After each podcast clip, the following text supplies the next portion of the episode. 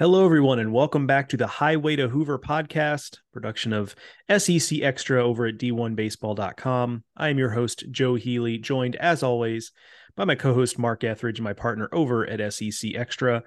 We are continuing our series of individual team preview podcasts through the SEC, and today we're going to talk about the Ole Miss Rebels. And um, boy, nothing, nothing new in that program. Can't imagine where we'll start that conversation. So, um, but before we do, uh, I have to let you know, and I'm proud to let you know, that uh, this entire season, the Highway to Hoover podcast is brought to you by Brock's Gap Brewing Company in Hoover, Alabama. Mark and I and the entire D1 team are super excited about our partnership with the folks over at Brock's Gap Brewing. We are excited at the SEC tournament in May to, to spend a little time out there and hang out there. We, we hope to see some of you folks, listeners, and subscribers out there as well. Uh, we've got some exciting stuff coming down the pike with Brock's Gap Brewing. Uh, nothing to announce just yet, but stay tuned for all of that. We are certainly excited to share. I, I would be more specific about where you can find Brock's Gap Brewing, but what I will tell you is just go to the Hoover Met and you're basically there as they have a beautiful tap room space, uh, basically in the parking lot of the Hoover Met. So you really can't miss it once you're there. So looking forward to all of that. Uh, Mark, let's um, let's talk about Ole Miss, huh? I mean, just um, uh, you know, obviously the conversation starts with you know they they they they broke through, won a national title, and right after rival Mississippi State, no less.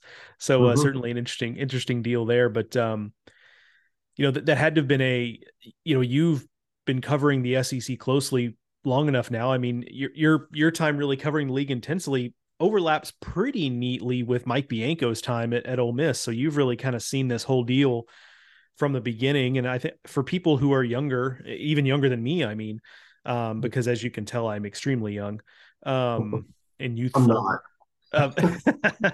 um, um, you know, I, I first started getting into college baseball right around the time Bianco took over. But for folks who are or even younger than that, I mean, they may not really truly appreciate that Ole Miss wasn't always like this even before the national title like it was not a program that was uh, the consistent winner that it has become. So um, give us a little historical context here for just the last you know 20 years basically of, of Ole Miss baseball compared to to what we were talking about that before which of course makes the national title even sweeter. Yeah.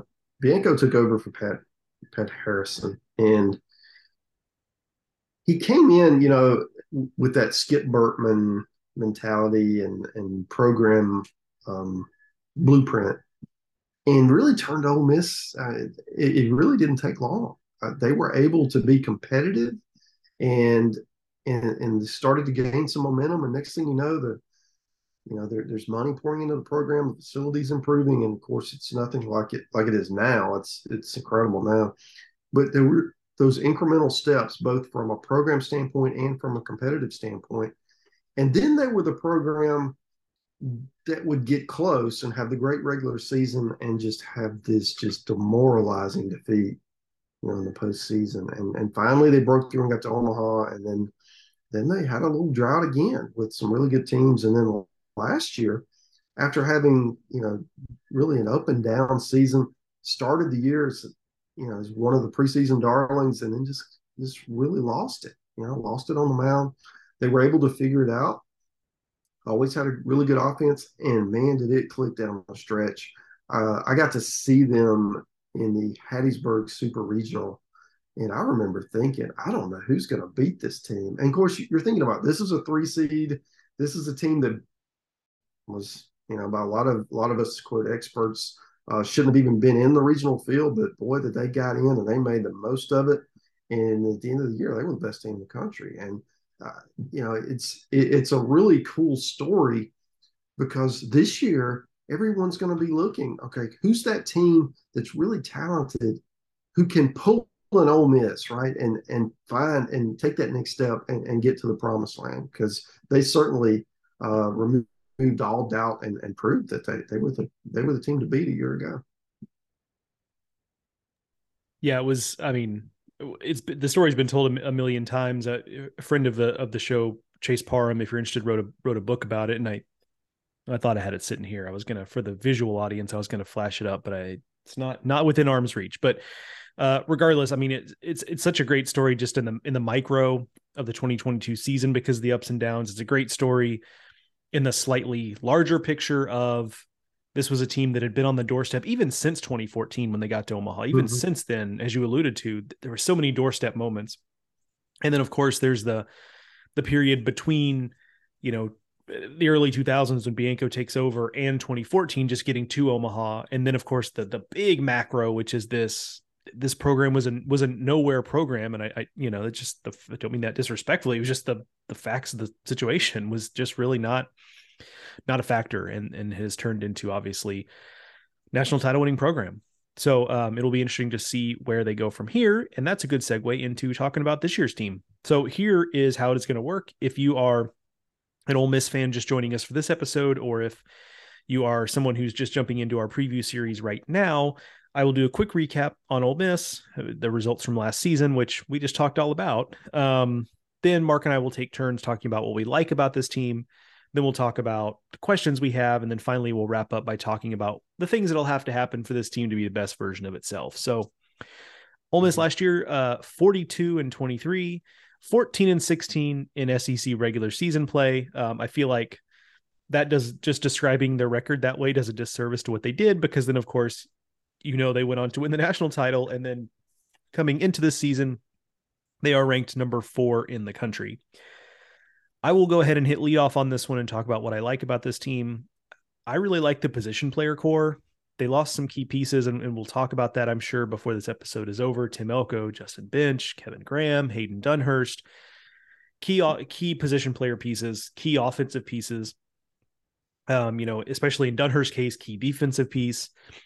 Um, but I still really like this group. You know, Jacob Gonzalez obviously is is the headliner there. He's arguably the best shortstop in the in the country. Jacob Wilson at uh, Grand Canyon might have something to say with that, but he's certainly in that in that discussion. Um, you know, Kemp Alderman's coming off a really nice year and could be poised for the, another lead. Peyton Chatagnier is kind of really the guy that it feels like he's going to be a guy that really makes them go. And maybe he didn't last year have the year that he would have hoped to have had in a lot of ways. You know, Calvin Harris has been a, a role player and he swung the bat really well last year in a part time role. He's going to be a full time player this year in his natural catching position. You know, TJ McCants, I think, it's a really toolsy guy who I think um, might be poised for for a bigger year this year. Uh, they added a couple transfers: Ethan Groff from Tulane, Anthony Calarco from Northwestern. Those guys are both going to be instant impacts. I, I don't see really any reason why this this lineup, especially from an offensive standpoint, can't mm-hmm. just really pick up where they left off in terms of production. That the pieces that departed are, are are big. Don't get me wrong, but I have a lot of confidence that this offense. Maybe it's not quite the same, but could they be 90 to 95% as, as good as they were, or perhaps even better if things go really well? I think that's on the table. I, I just really like this group. Yeah. For me, it's the lineup as well. I mean, um, Gonzalez, Alderman, Harris, uh, Chatagnier, Groff, McCants. I mean, you hit them all. And I think that's the thing. This is a lineup that's going to hit a lot of home runs. And of course, in, in, in Ole Miss, that means a lot of beer showers, right, in the outfield. But um, and and I, I, and I guess if you come to Hoover, that means Brock Gap beer showers, right? Um, potentially, but anyway, but th- this that's, is true. Yeah, th- this is the kind of team that you know they're going to be really challenging to pitch to. They're going to to to get deep into your bullpen. They're going to to put up crooked numbers. It's that kind of offense that, and we see that. I mean, that that was the that was the way this team was a year ago. I mean, they they would come out and and score six seven runs right and early, and then just have to hold on. And then the pitching kind of figured it out as the year went on, and and then they didn't have to score that many. And, and it became a different team. And I, I, think this is a similar lineup with similar players that um, you know that that's really for me that the, the strength of this team is that position player group, especially offensively. Yeah, it was it was a group last year that it got better as the year went on offensively because they started scoring runs in different ways. There for a while, it was real homer dependent, and so yeah. they'd have like they'd score three runs on five hits because it was like two solo home runs and a you know or you know four runs on two solo home runs and a two run home run. You know, it was just a lot of that. So that that's going to be a key is, and I think they have the athletes to do that to score runs in some different different ways. Mm-hmm. My question about my questions about this team really starts with the rotation beyond Hunter Elliott.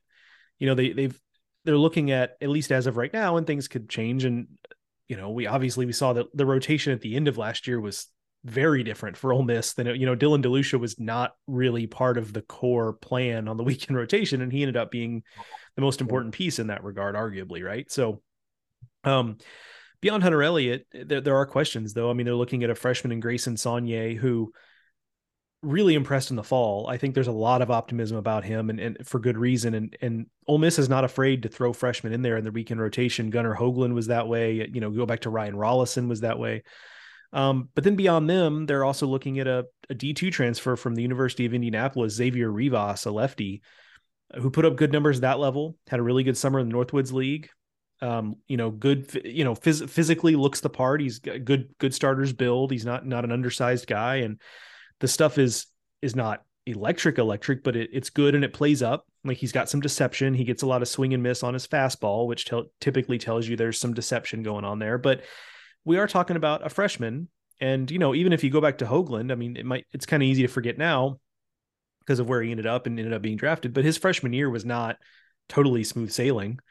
There were some mm-hmm. there were bumps there for him. So that's not a sure thing for any freshman, no matter how talented. I mean, Carter Holton made it look fairly easy last year, um, but that's not typical. And then hmm. Xavier mm. Rivas is a Division two transfer up. You just never know how that's going to go, and so that there is a little bit of downside risk there. So, uh, to me, that's where the questions start for me for Ole Miss is is um, how well d- does the rotation kind of acquit itself beyond Hunter Elliott? I don't have a lot of concern about mm-hmm. Hunter Elliott, but it's it's what they get after that. Yeah, and that and that is the that is the concern, right, for Ole Miss. It's how are the roles going to be defined, right, after Elliott?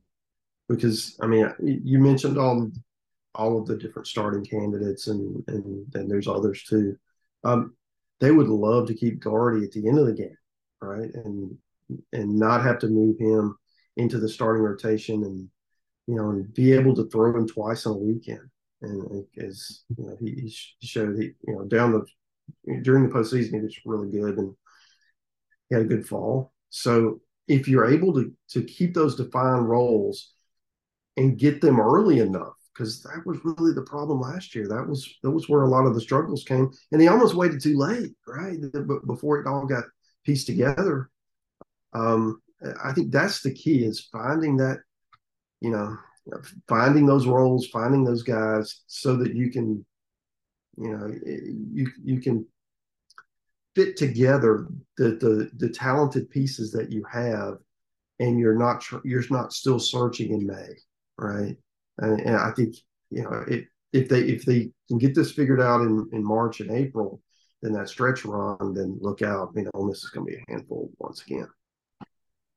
I think that's as, as we start to talk about the things that would have to go well for this team to be the best version of itself. I, I think that's kind of where it starts for me is it's not even so much for me there's time to figure out roles. I mean, last year's team proved that there there is time to figure out roles, but uh, the key is for me finding out who their best guys are because it you know, it took them a little while to settle on you know, DeLucia and and, and Elliott um, you know, and and that oh, Dougherty's actually a weapon in the bullpen mm-hmm. in this regard, and and you know, Derek Diamond is maybe a guy who is a one time through the order start. Like it, it just took them some time to do that, and they have that luxury. The season is short on the calendar, but it's long in terms of of giving you time to to figure that out.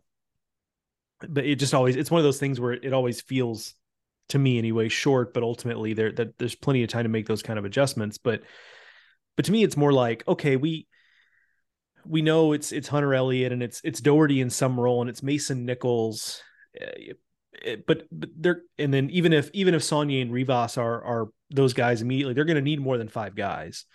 And so who else is in that mix? And and so I think it's important for them to kind of land on like who are the guys we want to go into the foxhole with, right? Mm-hmm. Um, you know, who are the guys that we want in important roles, and then you can kind of play with the pieces. It feels like, um, but you do kind of need to settle on like a core group there, and so I think that's that's kind of important. Where it's let let's let's nail down the guys that we really trust to go into SEC play, and then we can kind of play around with the like. Do we do we toy with Dougherty back in the rotation? Do if if something doesn't work out there, do we do we want to keep him in the bullpen? We're kind of regardless. Um, I think there's just mm-hmm. those kind of questions you can answer, but I think first you kind of have to figure out where you want to invest your innings uh, when you understand that you have a lot of talent on the staff, and it's just a matter of kind of finding those pieces. Mm-hmm. Yeah, I think for me, it's it's the leaders off of last year's team that you're trying to replace. There were some gamers, man.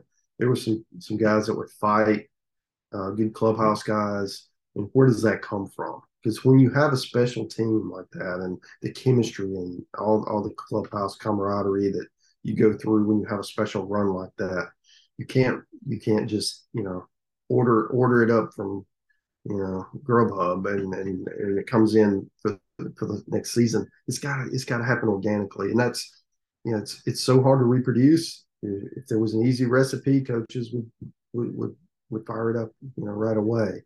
So how will that happen? Because now the expectations are different. You're you're you're expected to get to Omaha. You're the number four team in the nation. You won it all last year.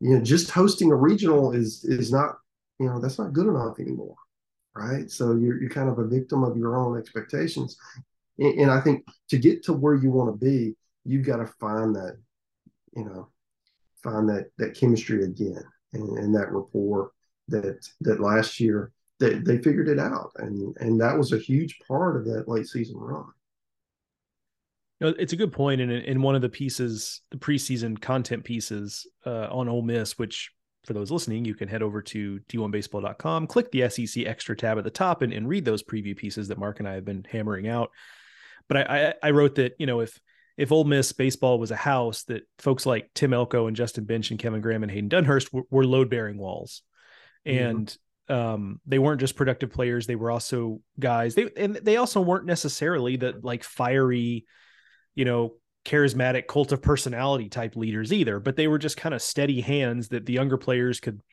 could look up and if they weren't panicking, they knew that okay, I guess it's not time to panic um, and that's important. And so it's it's a great point by you because I think that leadership, that stuff has to happen organically. You can't really force that. So that you because of that though, you are at the risk that sometimes that just doesn't happen because it has to happen organically. So sometimes it just doesn't. It just doesn't. Right. So um, that is certainly something to watch as Ole Miss looks to have another special season and and the talent. You know, I've been asked about Ole Miss a lot in this offseason, like what's basically what now since they've won the national title and it's a team that has the talent to have another special season. So it's going to be a lot of fun to uh, to watch. That is going to do it for this episode of the Highway to Hoover podcast, presented by Brock's Gap Brewing Company. As I alluded to, head over to d1baseball.com and click on the SEC Extra tab at the top if you have not subscribed.